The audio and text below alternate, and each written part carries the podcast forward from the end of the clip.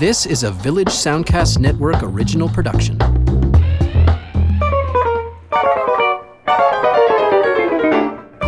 Hi, and welcome to Lens Me Your Ears, the film podcast that takes a look at new films or films on streaming services and then compares them to films from days gone by. My name is Stephen Cooke. I'm a freelance writer and film enthusiast here in Halifax. I'm Carsten Knox. I'm a film writer, a blogger. I've got a blog called Flaw in the Iris. You can find at halifaxbloggers.ca. I'm also the host of The Knox Office on CBC Information Morning. And this week we're going off book a little bit. We're not really looking at something new this time around. We decided to do uh, a variation on something we've done before. Look at some films by our favorite directors, or some of our favorite directors, and and uh, try and find some of the films by them that we haven't explored to date. Either I haven't seen them, Carsten hasn't seen them, or neither of us have seen them, and uh, have a look at these uh, maybe what some cons- people consider minor works, and delve into them and pass along our, uh, our opinions to you. And we'll see you right after this.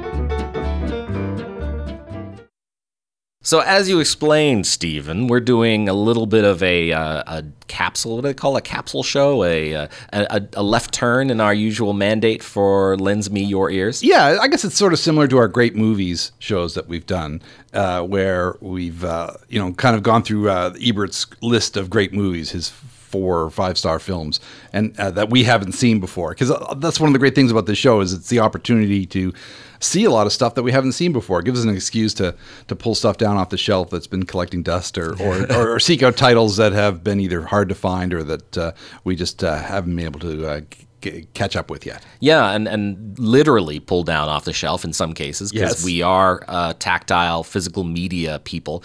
So I know I will occasionally purchase a DVD or a Blu-ray of a film I haven't seen, but I really want to because it's otherwise difficult to find, and then it sometimes will sit there on the shelf because I haven't made time to actually watch it.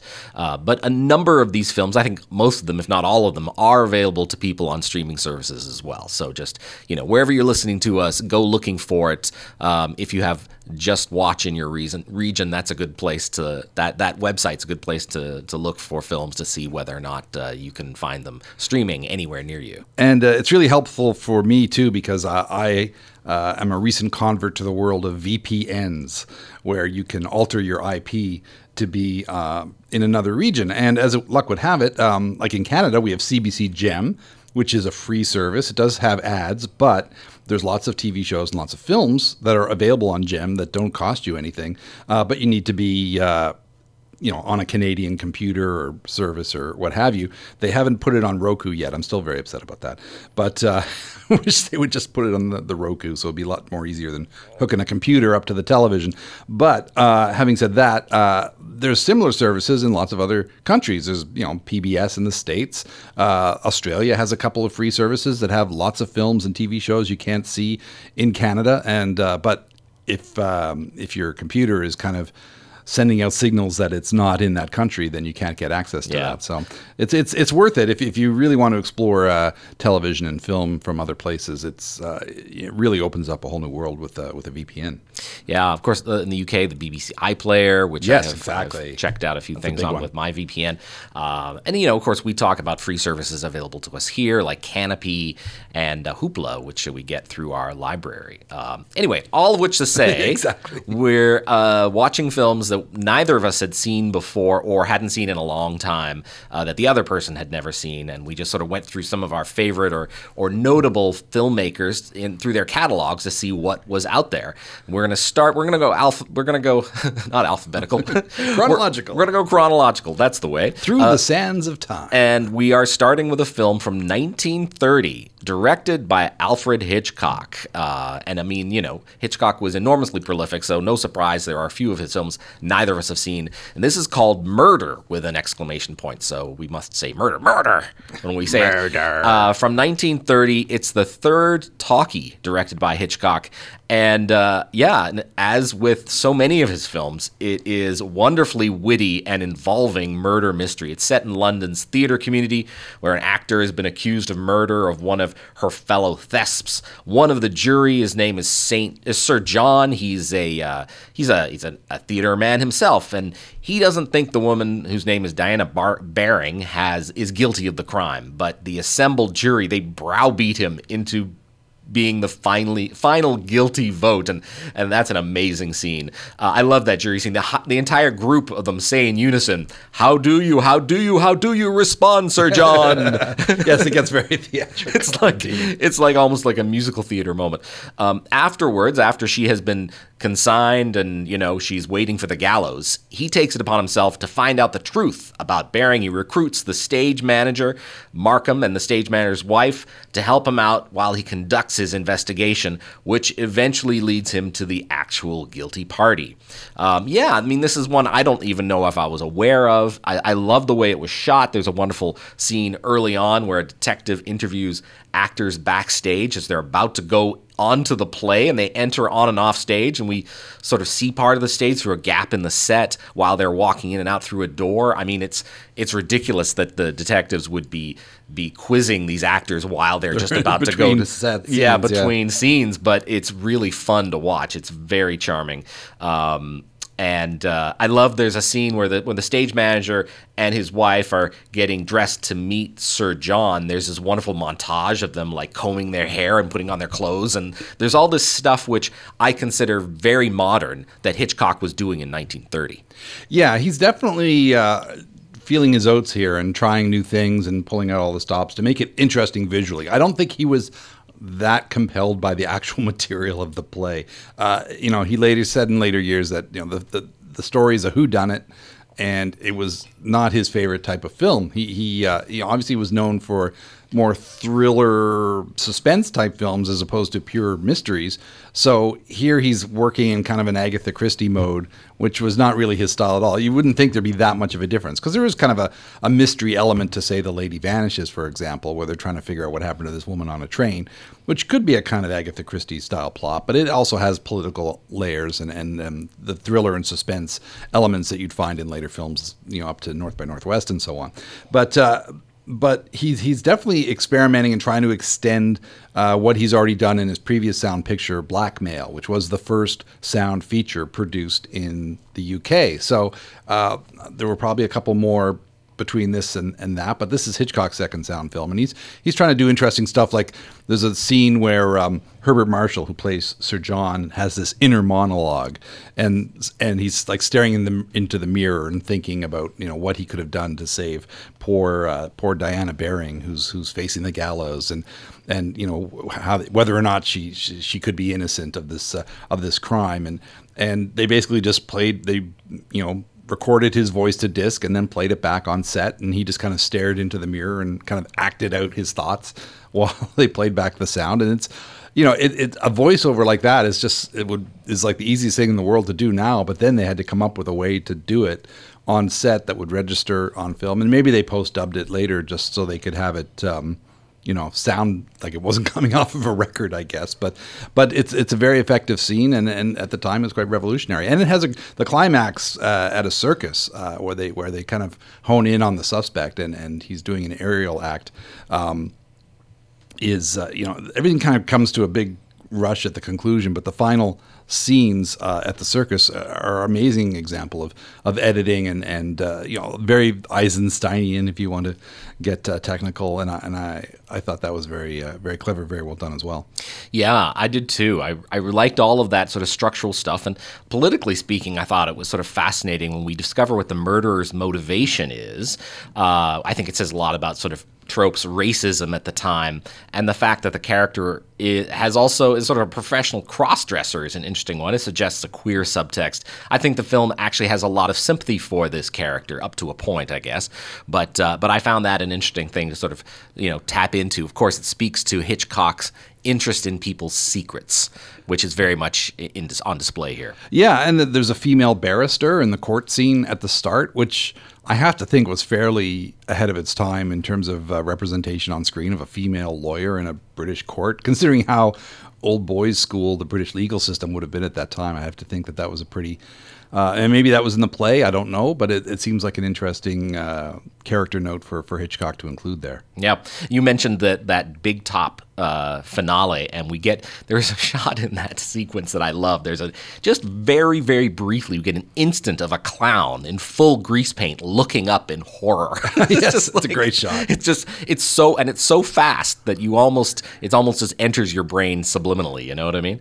Um, yeah, yeah. No, that's a great moment. Uh, and you know, uh, sorry, you were going to say something. Oh, we should. Well, I was going to mention that there's also um, so there's a new restoration of this. I had an old DVD of it of a pretty decent looking copy. The film, I believe, is public domain, and if you want to see it and don't have a physical copy, you might have to go onto YouTube. I, I couldn't find it streaming anywhere, which is weird. If it's public domain, you'd think it would just be on Tubi or something like that. And maybe it is and just hasn't shown up in the Just Watch database, but it, it shouldn't be that hard to find a copy. But um, the version I have, which was, you know, a, a it wasn't a public domain DVD. It was actually from a quality early Hitchcock uh, DVD set. But there's a newer, better looking version out via Kino Lorber on Blu-ray and presumably DVD.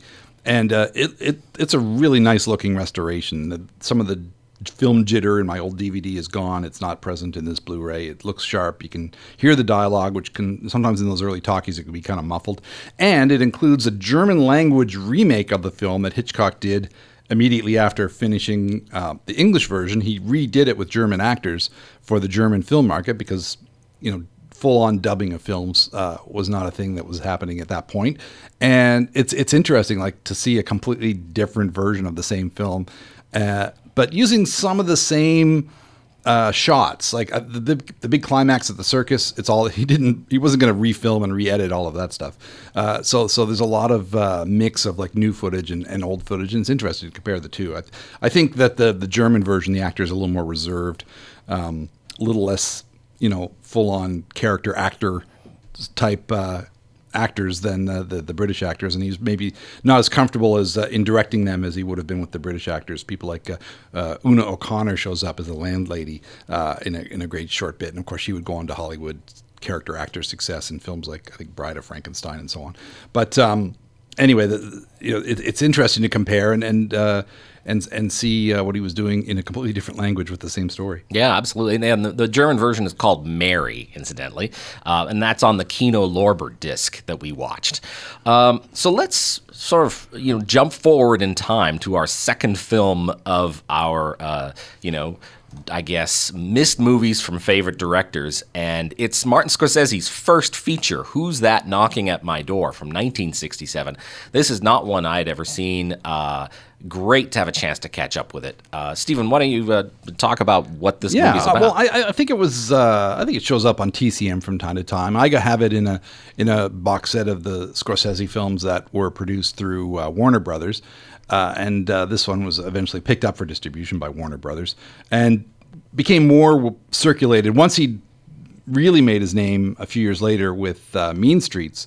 Uh, then uh, Scorsese's anything with his name on it was certainly uh, a valuable property, and this and this film is, is ostensibly kind of a student film that's been expanded to a, a feature length. I saw I first saw a bit of it on one of the like the the Great Money movie or one of those you know afternoon movie you know local network TV kind of shows that would show a movie and then you know play bingo between between reels or something like that. And it was a very distracting way to watch the film. And I I I'm sure I only watched you know 20 minutes or so of it. And I found it kind of fascinating. I already at that point I, you know I was I think I was probably in my teens but I knew who Harvey Keitel was. I'd seen him in a few things.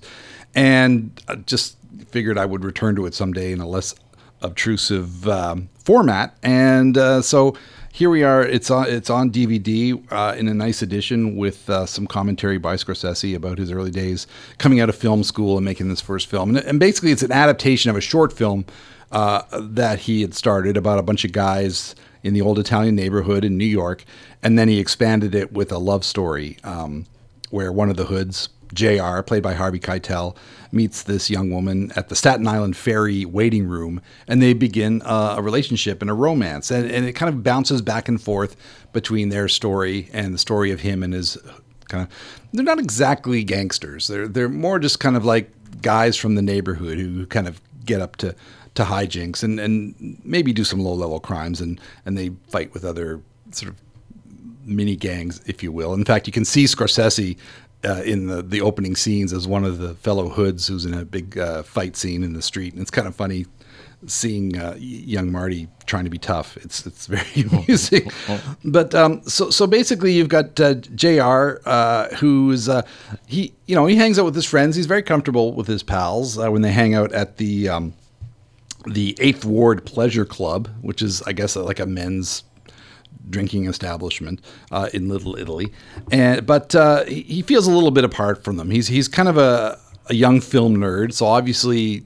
Um, Keitel, who looks impossibly young here. It's it's it's hard to imagine him at. I'm sure he's in his 20s, and he just he just uh, really even in this film he kind of commands the scene, the the, the camera. He's very uh, engaging and. Um, you know, charismatic as as Jr. But he's he's uh, you know he's into films and he's he likes uh, the girl played by Zina Bethune, who's in fact a dancer, not really an actor uh, per se, and she's in a handful of things in small roles, but really her thing was dancing, and uh, you know, they meet and they're talking about John Ford movies and and he she's reading a movie magazine, so they bond over that. And and so you, you get the the the Scorsese surrogate in Jr. He's obviously kind of telling these adapted stories of his time growing up in the neighborhood. And then um, so basically you've got on the one hand the guys uh, hanging out and sort of ribbing each other and doing that guy thing, kind of like um, I'm, I'm, reminded of uh, Paddy Chayefsky's Marty with Ernest Borgnine. You know, what do you want to do tonight, Marty? I don't know. What do you want to do? I don't know. What do you want to do? It's, it's kind of like that. And in fact, in the commentary, Scorsese makes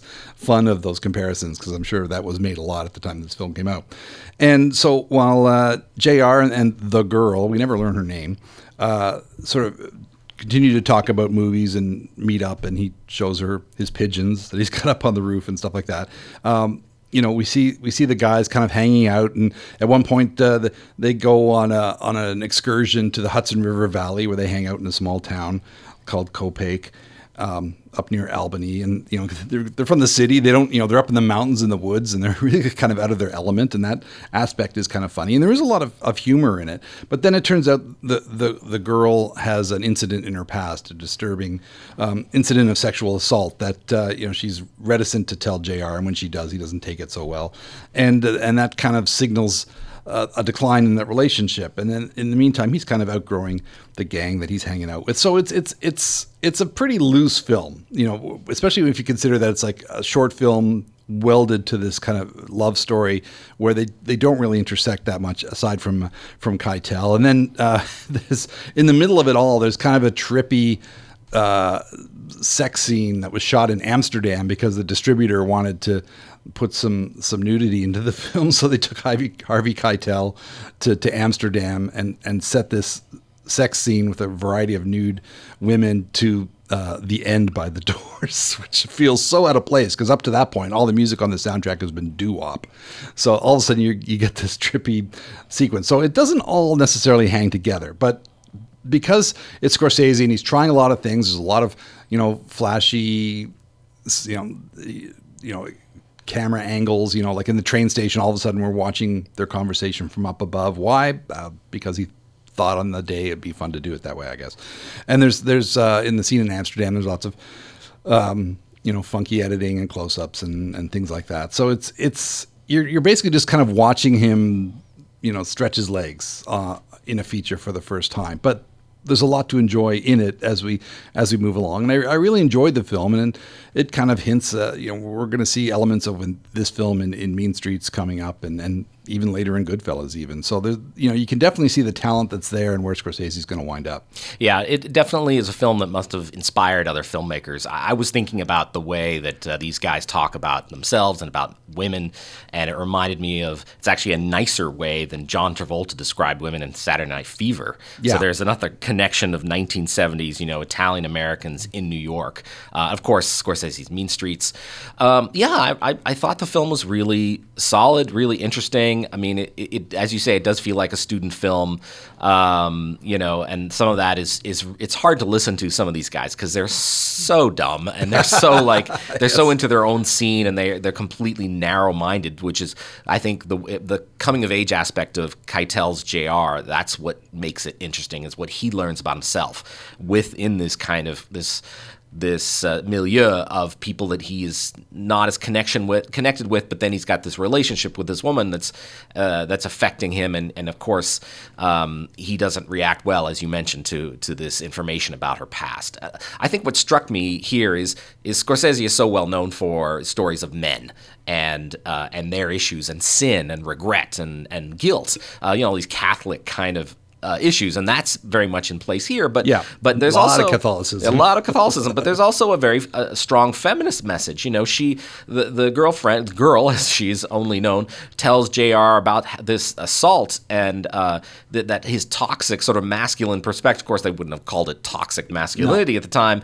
Uh, is is comes up out of him, and so he thinks she's lying to him, and he, she, he thinks she's somehow to blame for what happened to her, and it's brutal. But it, the film seems to be saying he's incapable of understanding or empathizing or growing. And in the end, you know, he seeks refuge in the church. And maybe she's better off alone. Uh, you know, no spoilers, but that it, it's it's a dark, uh, you know, I think not an optimistic ending. And uh, and I I just and, and, and it clearly he suffers as a result. I mean, really, for his inability to grow or empathize with what she's been through means that he is stuck, and that's feels like what the the theme of the film is in many respects. Again, talking about men and their guilt and their perceived sins and their regret, and uh, yeah, and I, I think I think in this first feature, Scorsese proves he understands how awful that kind of masculine culture is, and or can be, I guess, and uh, I thought that was fascinating. Yeah, he's certainly very sympathetic to the girl, and she comes off as a very strong character. And uh, it's it's kind of a shame uh, she uh, didn't do more stuff, uh, Zina Bethune. But um, it's if you can look up her life, she actually had kind of a, a tragic end at the end of her life, which is kind of sad. I'm not going to go into it here, but. Um, uh, it's it's it's an interesting character, and and if you know we see we see that in some other Scorsese films. I mean, Boxcar Bertha has a very strong um, Barbara Hershey performance, even though he's kind of down on the film because it was an exploitation film for Roger Corman. But still, it does have this strong female character at its center, and of course, um, Alice doesn't live here anymore, so it's you know it's something he would return to, and uh, you know, I think we'll we'll see some uh, some strong female characters in his upcoming uh, Killers of the Americans, Flower Killers of Moon. the Flower Moon. Yeah, Yeah, yeah. Yeah, so uh, I'm looking forward to that later this year. Welcome back to Lens Me Your Ears, and on today's podcast, we're looking at six films by six of our favorite directors. Seven, actually. Seven, that's right. We added another we, one in we there. added a film. We, our math uh, did not come together uh, this week, and so uh, on this episode or on this segment, we're going to be looking at three films, uh, and uh, starting with. A film that I've, I've frequently read about and seen cited as, as a favorite amongst film fans of Ingmar Bergman, and that is 1968's Hour of the Wolf, which he also wrote. And uh, unsurprisingly, uh, like a lot of Bergman films, it's set on a remote island somewhere in Scandinavia, and it's uh, it's about an artist uh, featuring his frequent collaborator Max von Sydow, Johan Borg, who has vanished and uh, the, the mysterious nature of his kind of breakdown and disappearance are examined over the course of this film. And it's often cited as Bergman, the closest Bergman ever got to a horror film. And uh, there are elements of horror kind of sprinkled throughout his work. I feel like, you know, he was heavily influenced by the work of say James Whale and Tod Browning and so on over you know because he also has a couple of circus films and that was a Tod Browning kind of thing and and um, and he's incorporated those elements to things like um, through the glass darkly and the virgin spring. But but here he really delves even further into kind of terror and mystery in a kind of euro horror sort of manner maybe even evoking mario bava and some of those uh, kind of italian horror filmmakers. And the story of, of borg who's, who's vanished and the, the story is being told uh, through his diaries and the recollections of his wife Alma, played by Liv Ullmann, another Bergman regular. And uh, so it kind of starts off almost like a documentary with Alma addressing the camera uh, about how her husband disappeared and she stayed on the island and she's also pregnant now with their child. Uh, and, uh, you know, she describes Johan as being kind of troublesome. He's a bit of a misanthrope. He doesn't like people very much, which is why they're on this remote island so he can work on his paintings. And, uh, you know, she says that he liked her because she was a quiet woman. So, uh, you know, I don't know what that says. I, I guess he just doesn't like to fill the time with conversation, I suppose. And Max von Sydow is very good as the the brooding artist who, you know, just thinks about his work, which he's not very pleased with. And It feels like a, a, a quintessential Max von Sydow performance. Pretty role. much. Yeah, absolutely. I mean, you- you can't imagine anybody else in this role. Yeah. And you know, and he, ha- you know, it's not that he's had, you know, he's a painter. He hasn't really hit, you know, he doesn't have painter's block per se, but he's not very happy with the work he's been doing, and and he's he's in this dark mood and and prone to violence, and and uh, you know, we we see we see some. We flash back to kind of the start of the story as they arrive on this island, and we see how rocky and remote it is. Um, and initially, you know, they're a very tender couple. You know, they, they uh, she's sitting in the sunlight and the you know the kind of that late summer sun you get in in Scandinavia, and he's drawing her in the sunlight, and uh, but he gets more distant as time goes by, and and uh, he- you know he he seems to. Uh, he seems to show a lot of contempt for for his uh, his patrons and then people in general, and uh, they come into the circle of of this um I guess sort of family that own the island. I guess. They live in they, they call it a castle or a mansion or whatever you want to call it, a summer home, whatever, on the other side of the island, and um, and and he's he's fairly contemptuous of them, but there's no other people around, and I guess he decides that they, they need to to have some society, and at uh, you know embarrassingly he encounters a, a local counselor named Heerbrand who's who's uh, says he's a fan of his work, but then he pesters him, and Johan ultimately strikes him and tells him to shut up and storms off. And then so awkward at the at, at the party at the uh, the mansion. Uh, guess who's there? Heerbrand, trying to make nice with them. Um, and uh, so you know they're hanging out with the local gentry, and and you know Johan is visibly disturbed uh, by the whole thing. He drinks heavily, and he gets sort of argumentative and and uh, and, and then the Bergman sort of zooms in on how bourgeois and terrible they are as they complain about their health and the help and the children and all this kind of stuff and and um, and then uh, Alma is also not in her element at all. She's very uncomfortable in this uh, environment, and and uh, you know he he thinks that they've kind of picked him to be kind of like uh, like the monster that they laugh at, basically. Um, he says at one point he says, "I call myself an artist for lack of a better term. Um, in my creativity, nothing is self-evident except the compulsion to carry on, and that uh, through no intent of my own, I've been singled out as something special, like a five-legged calf." Uh, so, so he, he has a kind of a low opinion of, of what he does and, and, and who he is in society, and that he just does it because he has to. He has no other means of, of supporting himself and, and no other means of expression. And uh, but things things get pretty dark. Um, the, uh, the the von Merkens, the the, the family. Um, uh, kind of insinuate uh, themselves into their lives, and and uh, there's also the specter of a former lover um, named uh, oh, I'm just Is it Veronica? Ver- Veronica Vogler, who's Yeah. played by Ingrid Thulin. Uh, we see her first. We see her early in the film in kind of a, a weird flashback or vision or whatever, um, where uh, she she appears to him. It, um, it seems like a dream almost, where he comes up to her and uh, he unzips her dress and then and then it kind of fades. Uh, and then uh, when they go to the the castle. Um, the uh, the countess has uh, in her bedroom they have a huge painting of his former lover and she basically kind of rubs Alma's face in it uh, that you know he devoted so much time to, to painting his uh, his former lover. And and then you know this brings up there was a whole scandal because um, you know I guess she was married and it was the scandal that kind of dragged his name through the mud and which is part another one of the reasons why he wants to be isolated from society. So anyway anyway, we go through this long spiral into this nightmarish scenario in the castle, um, where uh, where Johan kind of has this sort of nightmare in the castle, where it just gets uh, sort of supernatural and creepy. There's there's a score by uh, Lars Johan Werle that. Uh, really ramps up the uh, the tension and uh, the nervousness and and uh, and we almost wonder if like these people are vampires or something like that. Uh, They don't never the horror never gets that definite, but there's there's definitely elements uh, of it um, running through the film. And uh, at one point, um, uh, the the the gentry are setting up Johan to have an affair with Veronica for some reason. They want to reunite the the former lovers, and uh, to the point where. He just goes through this impressionistic nightmare where we're not really sure if it's in his head or if it's really happening. Uh, and then there's other people trying to seduce him. And, and anyway, I don't want to go much further into it than that, but it is a, is a real nightmare scenario, which is, of course, shot beautifully in black and white by Sven Nykvist, uh, uh, Bergman's probably most famous um, behind the camera collaborator, and uh, and it's very creepy. And I, th- I think I, will probably watch it again down the road and get a completely different take on what's happening in this film. But it's it's uh, it's very dreamlike and and mysterious, and with some terrific performances.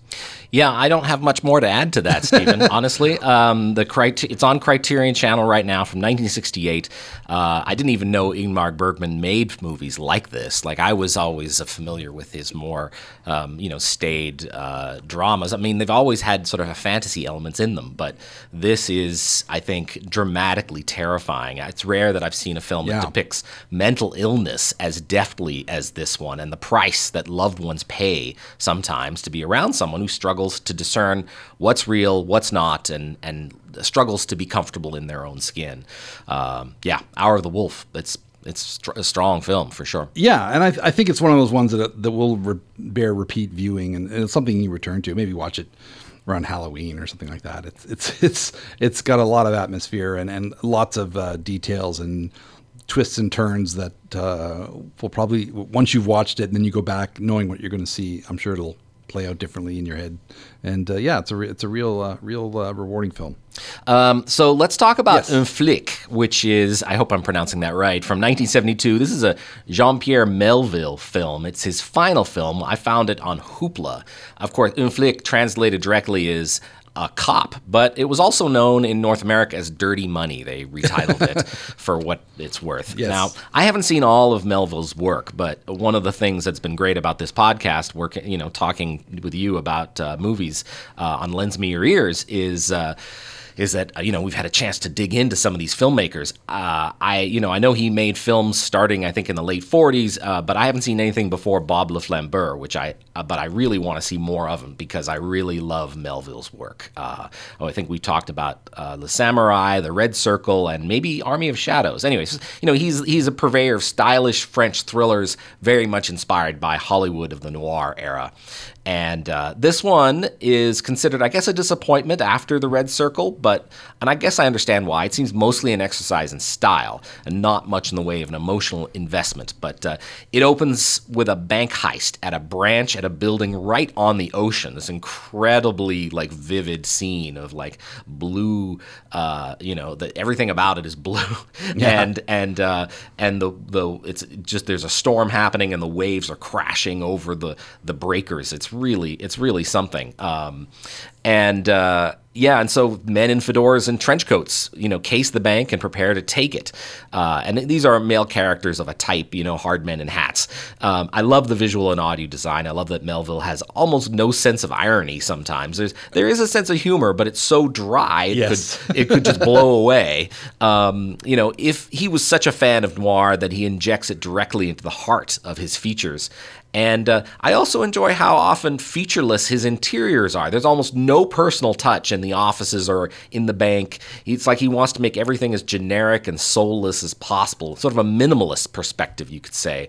And of course, the powdery makeup on everyone's faces makes all the characters kind of look slightly ill and slightly like each other. it's it's a very interesting vibe. Um, so yeah, so you know we've got. Uh, presence of American actors Richard Crenna and Michael Conrad in amongst the thieves. Uh, the heist, the guys doing the heist. I guess you know I recognize Conrad from his work in Hill Street Blues and Crenna and from everything. Uh, apparently, Crenna. I mean, they, I think they were both dubbed by French actors. Uh, Conrad basically yes. barely has any lines until the end. Um, and then right in the center of the thing is Alain Delon as the cop of the title. Uh, he's having an affair with Catherine Deneuve's character, who's also involved with Simon, the Crenna character, who is who's sort of a Paris nightclub owner who has this, you know, he's basically an organized criminal. Um, but the film almost seems disinterested in the love triangle. It just needs something to connect these characters aside from the fact that the cop is chasing these criminals. Uh, it's much more about the world of crime that they live in. Um, yeah, and so I mean, it's I, I really I did enjoy the film for a lot. Of course, my I've got my radar uh, up for political sort of messages from the era in which these films were made. Uh, Delon's cop has an informant who's supposed to be a trans woman. Of course, they called a transvestite at the time, but the actor is actually a woman playing a trans woman. It's an odd choice, but then this was 1972. But it makes me wonder if thematically the film is trying to suggest a homoerotic undertone to some of the male relationships. Maybe that love, you know, maybe the love triangle really is about the cop and the criminal rather than and you know I mean it's really about their affection and connection rather than the connection with the uh, the um, Deneuve character. Yeah, it is unusual for Melville. I mean, it's his last film, so I guess he was just trying to do something different. But for him to make the main character a cop, usually it's it's the folks on the other side of the law mm. that really interest him. But but here we've got uh, Delon, who has he's got that connection to the underworld, and I guess he shows how kind of unavoidable that is if you're a cop because you're spending so much time delving into that world, looking for information, looking for clues, looking for suspects. Uh, and eventually you build up these relationships with shadowy figures who have one uh, feet on both sides of the, the legal law line. So, uh, you know, I guess it's interesting in that regard that he's he's looking at uh, looking at the whole world of crime from a from a different perspective.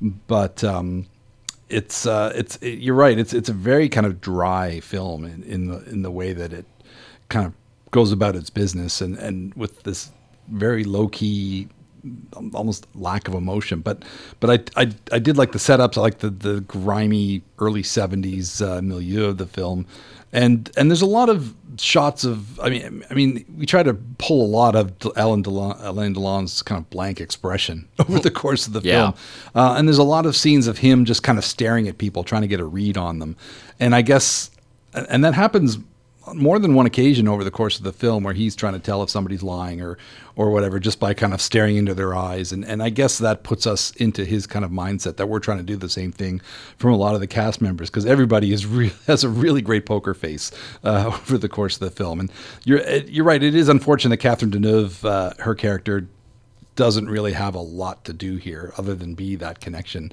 between um, between the, the, cop and Simon the the jazz club owner slash heist planner.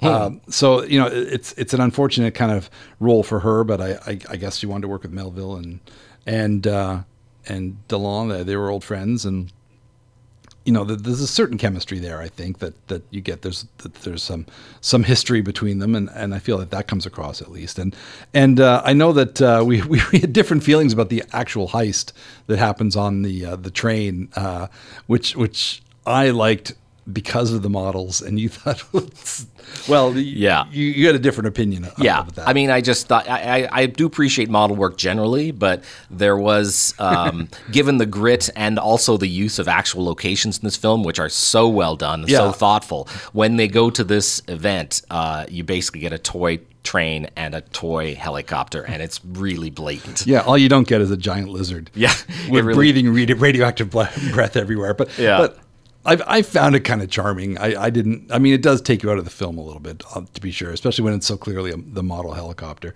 uh, and and some of the model train backgrounds. But they, they try to shroud it in fog as best they can, and and uh, but uh, but I thought the actual heist, the way it's planned out, the way it proceeds without dialogue, and this character suitcase Mathieu, who's like the the the smuggler that just the fact that he's known as suitcase by everyone just to make it obvious. Uh-huh. Um, and he's like this burly guy. Kind of reminds me. He looks like uh, Red Grant uh, in uh, From Russia with Love in a way. And and uh, I like how that whole the heist progresses and and there's a few wrinkles here and there and uh, uh, and that element of it I thought that that's kind of you know what Melville does best apart from the model work. uh, and and it's it's very much in that that uh, tradition of, of French heist movies with these great silent sequences and of professionals, you know, dutifully going about their job. And uh, yeah, that aspect of it uh, really worked for me too. Well, let's move on to the final movie in our segment, Yes. uh, Spy Game from 2001. We're jumping forward again.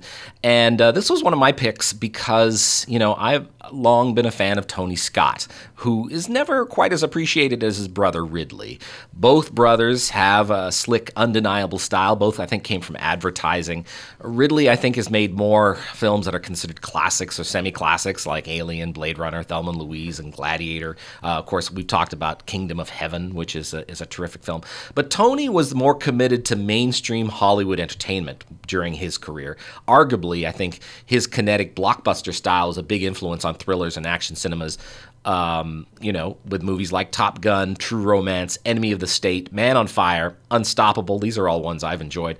And this one, um, you know, of course, people like Michael Bay and I think Zack Snyder are Tony Scott fans. Um, this this feels. I mean, I'm glad to have caught up with Spy Game, but by the standards of Hollywood spy thrillers, this feels like the trashiest of airport reads.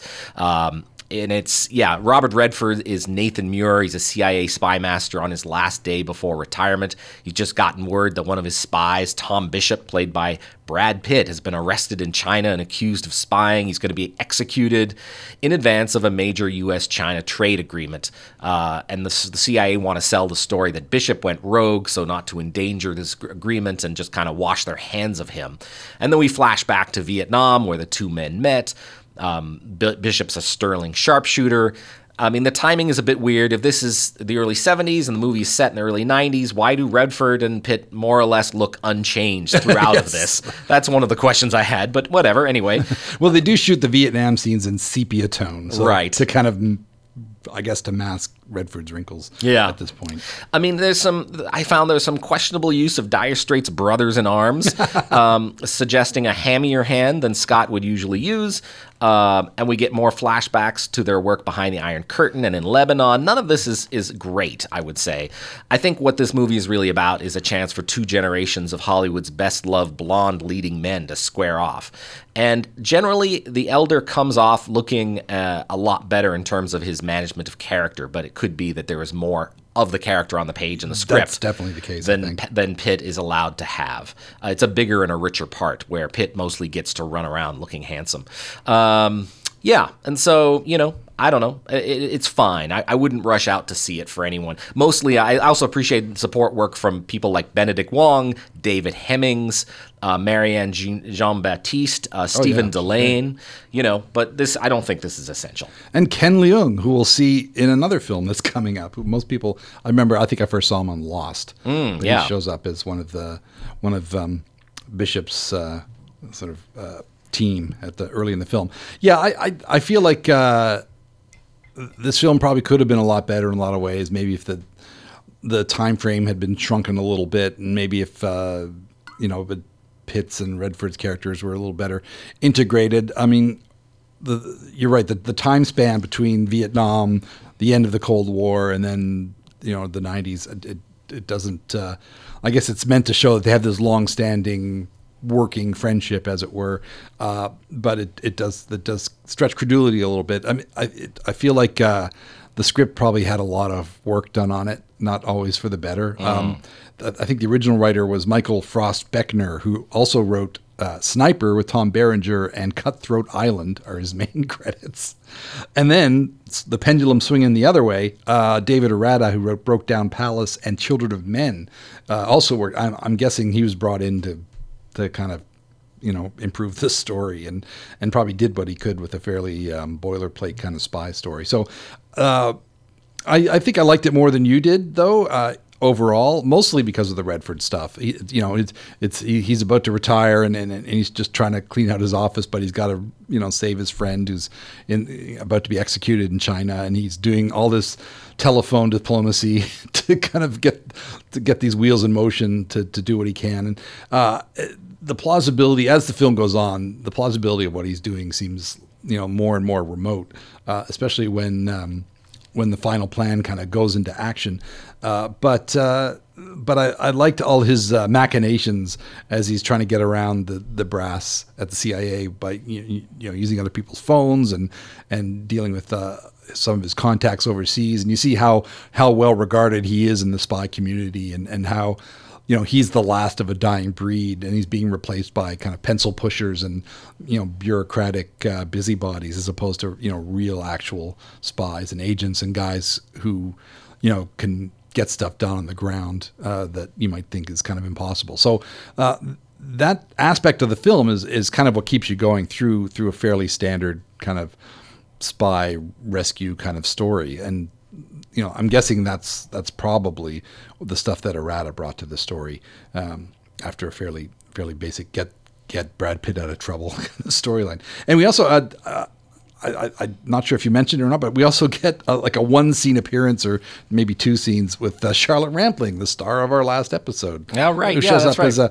as a, Anne Car- uh, Cathcart, an operative in uh, Berlin, uh, as the I guess uh, before the fall of the Berlin Wall, and she's uh, you know she's there, she's gone and she's there and gone in the blink of an eye, but uh, you know she certainly makes an impression in her brief uh, appearance, sort of midway through the film.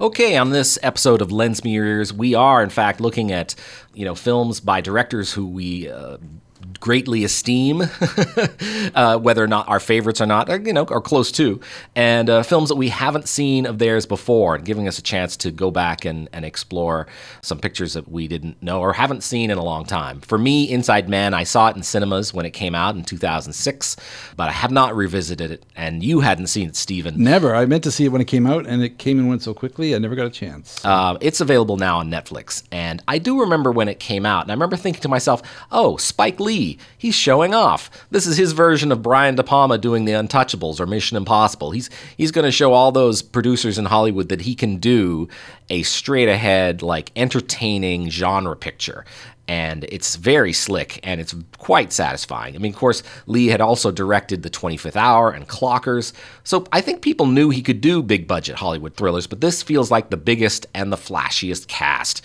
And It is basically four bank robbers invading a bank in lower Manhattan.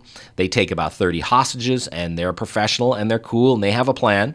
And Denzel Washington, Chiwetel Ejiofor play cops maybe uh, with not such a squeaky clean background. It suggests that the, the Washington's detective Frazier may have absconded with some drug money earlier in his career. Uh, Willem Dafoe plays a tactical officer. Christopher Plummer is the rich guy who started the bank and has something in a safety deposit box he needs to keep hidden. This item becomes part of the deal, though it's never explained. Well, I mean, I think we do kind of get why he didn't destroy it because he feels this connection to his past, his evil, the evil deeds of his past. He hires Jodie Foster, who is great here. Uh, Yeah. She is just someone, she's a fixer and she works for powerful people and she pressures the mayor to let her into the crime scene and to negotiate directly with the bank robbers. It's an entertaining piece of genre filmmaking, suspenseful, you know, actors doing sterling work and I think Lee brings a lot of great New York City touches with the day players, hostages especially, many of whom get interviewed through the course of the movie as we flash forward to the week following the bank robbery. Now, uh, I'm thinking of the little boy and his uber violent video game.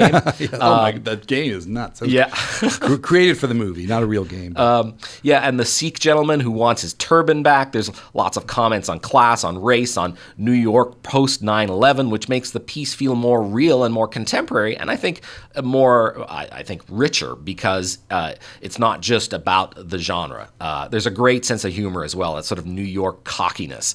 Uh, also, really enjoyed the Terence Blanchard score. He brings a real John Barry quality to the proceedings. I'm not entirely sold by the mystery, the denouement, and how the co- the robbers do what they do. But you know, it's entertaining, entertaining enough getting where it's going. I don't think the destination is everything in this film. And Clive Owen, you know, it's funny. I don't think I quite ever believe his American accent. It's a little rocky here.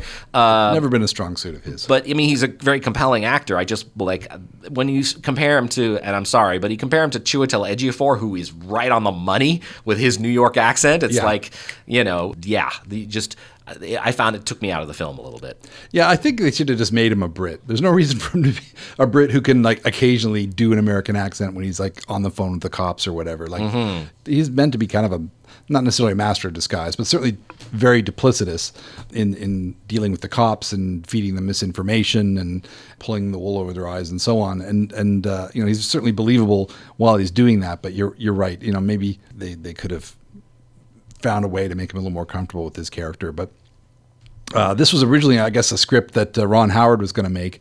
Uh, and I'm sure it would have been a fine, you know, by the books kind of heist movie in that regard. But I think Spike Lee does bring a lot of his own energy to it. Uh, you know, there's certainly a couple of shots that are trademark Spike Lee shots uh, over the course of the film that, that you know they let you know exactly who's directing, which is great because it, it, it, it totally works. It puts it right in in his uh, bailiwick, as it were, and and yeah, the, he he does bring that New York energy to the film in a way that I don't think uh, Ron Howard would. So we really get a feel for the district where it takes place and, and the scenes inside the bank and outside of the bank. Everything fits together quite well, I thought, over the course of this film. And it's, it's uh, I think a lot of people kind of slept on this movie at the time, and it's, it's definitely worth a revisit.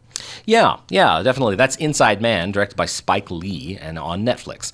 Final film in our list today is Certain Women from 2016. We found it on the Criterion channel. This is a film by Kelly Reichardt, who's uh, recently, you know, I volunteer at Carbon Arc Cinema, and we showed one of her, her most recent films, Showing Up, there, and it was such a delight to see, and I realized that I had not seen all of her earlier work, and uh, she's had a long career, uh, you know, doing films going back to the 90s. And uh, I think I first found her uh, Wendy and Lucy, I think was the first film of hers I'd seen. And it was, I found it really moving.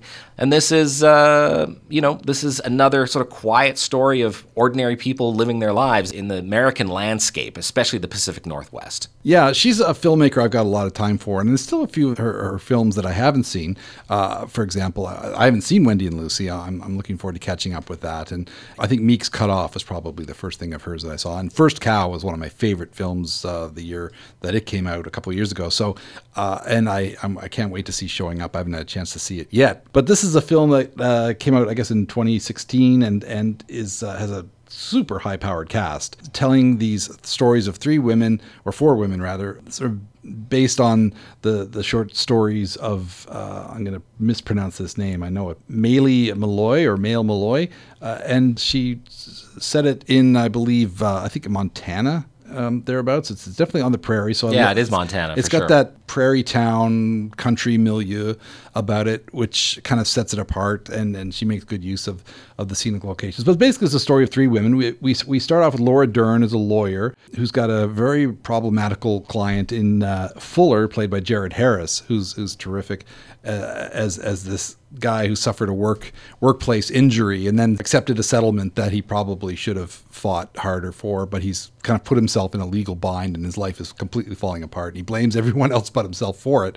He's a, a drinker and and, and, and, and an abuser, and and Laura Dern is just reached her limit with this guy as he he basically uh, overextends his welcome past the point of her being able to do anything for him. So she's the first woman who who we get introduced in in her situation in her life, and then we get um, Michelle Williams as Gina, who's um, a young mother who's you know her life is in a bit of upheaval. She and her husband, played by James LeGros, who's great to see. Great to see uh, him as her husband Ryan. They're building a new house, so they're kind of living rough while they build a new house.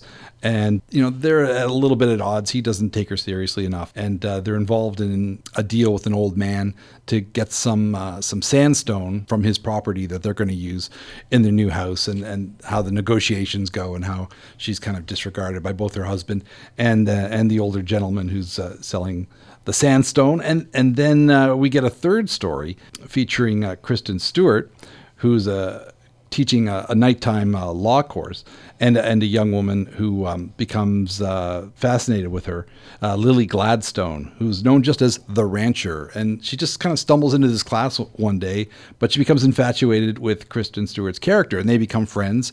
You know, we see their friendship kind of evolve until uh, Elizabeth Travis, uh, Kristen's character, kind of drops out of sight uh, because she has to drive four hours to teach this course, and she's kind of fed up. And the the Rancher wants to kind of further the relationship and we kind of see where that goes. And there's just these kind of elliptical portraits of these women's lives and and how uh, they're they're trying to maintain agency in their daily activities with their family and with their friends and with you know potential partners or you know hopeful partners or whatever. And it's a, a, bit of a shaggy dog of a movie but that's kind of kelly reichardt's thing. And we just enjoy the time that we spend with these characters and uh, their daily dilemmas yeah, it is an incredibly vivid uh, sense of place. That's yes. one of the things I really loved about the landscape. I love that it's just sort of on the edge of a western. At one point, there's a man with a rifle seeking justice. There's a woman on a horse. The big hats, the diner. The whole thing has a kind of Edward Hopper quality to it. That existential American loneliness. It reminds me of uh, of kind of. I mean, in some ways, it reminds me a bit of Fargo, but Yeah. uh, without the humor. you know, it's a little more solemn and a little more quiet. And it might be my favorite Kelly Reichardt film to date. So I'm so glad I had the chance to see it. Um, I think of the three stories, I drifted a little bit in the middle one, the Michelle Williams story, uh, which I just felt was a little too static. Yeah. But uh, but overall, I I loved how the whole thing had a mood that I I really I really loved. And that has been Lens Me Your Ears for another episode of Movie Talk here. And you can reach out to us if you'd like. We are on Twitter still Me Your Ears, and uh, we're on Facebook. And Stephen, you're, you've got a handle on Twitter. Yeah, I'm on Twitter at ns underscore s c o o k e. And you can find me on Twitter, uh, named after my film blog, Flaw in the Iris. Many thanks to CKDU for the studio facilities and for airing this show every second Tuesday at 5 p.m.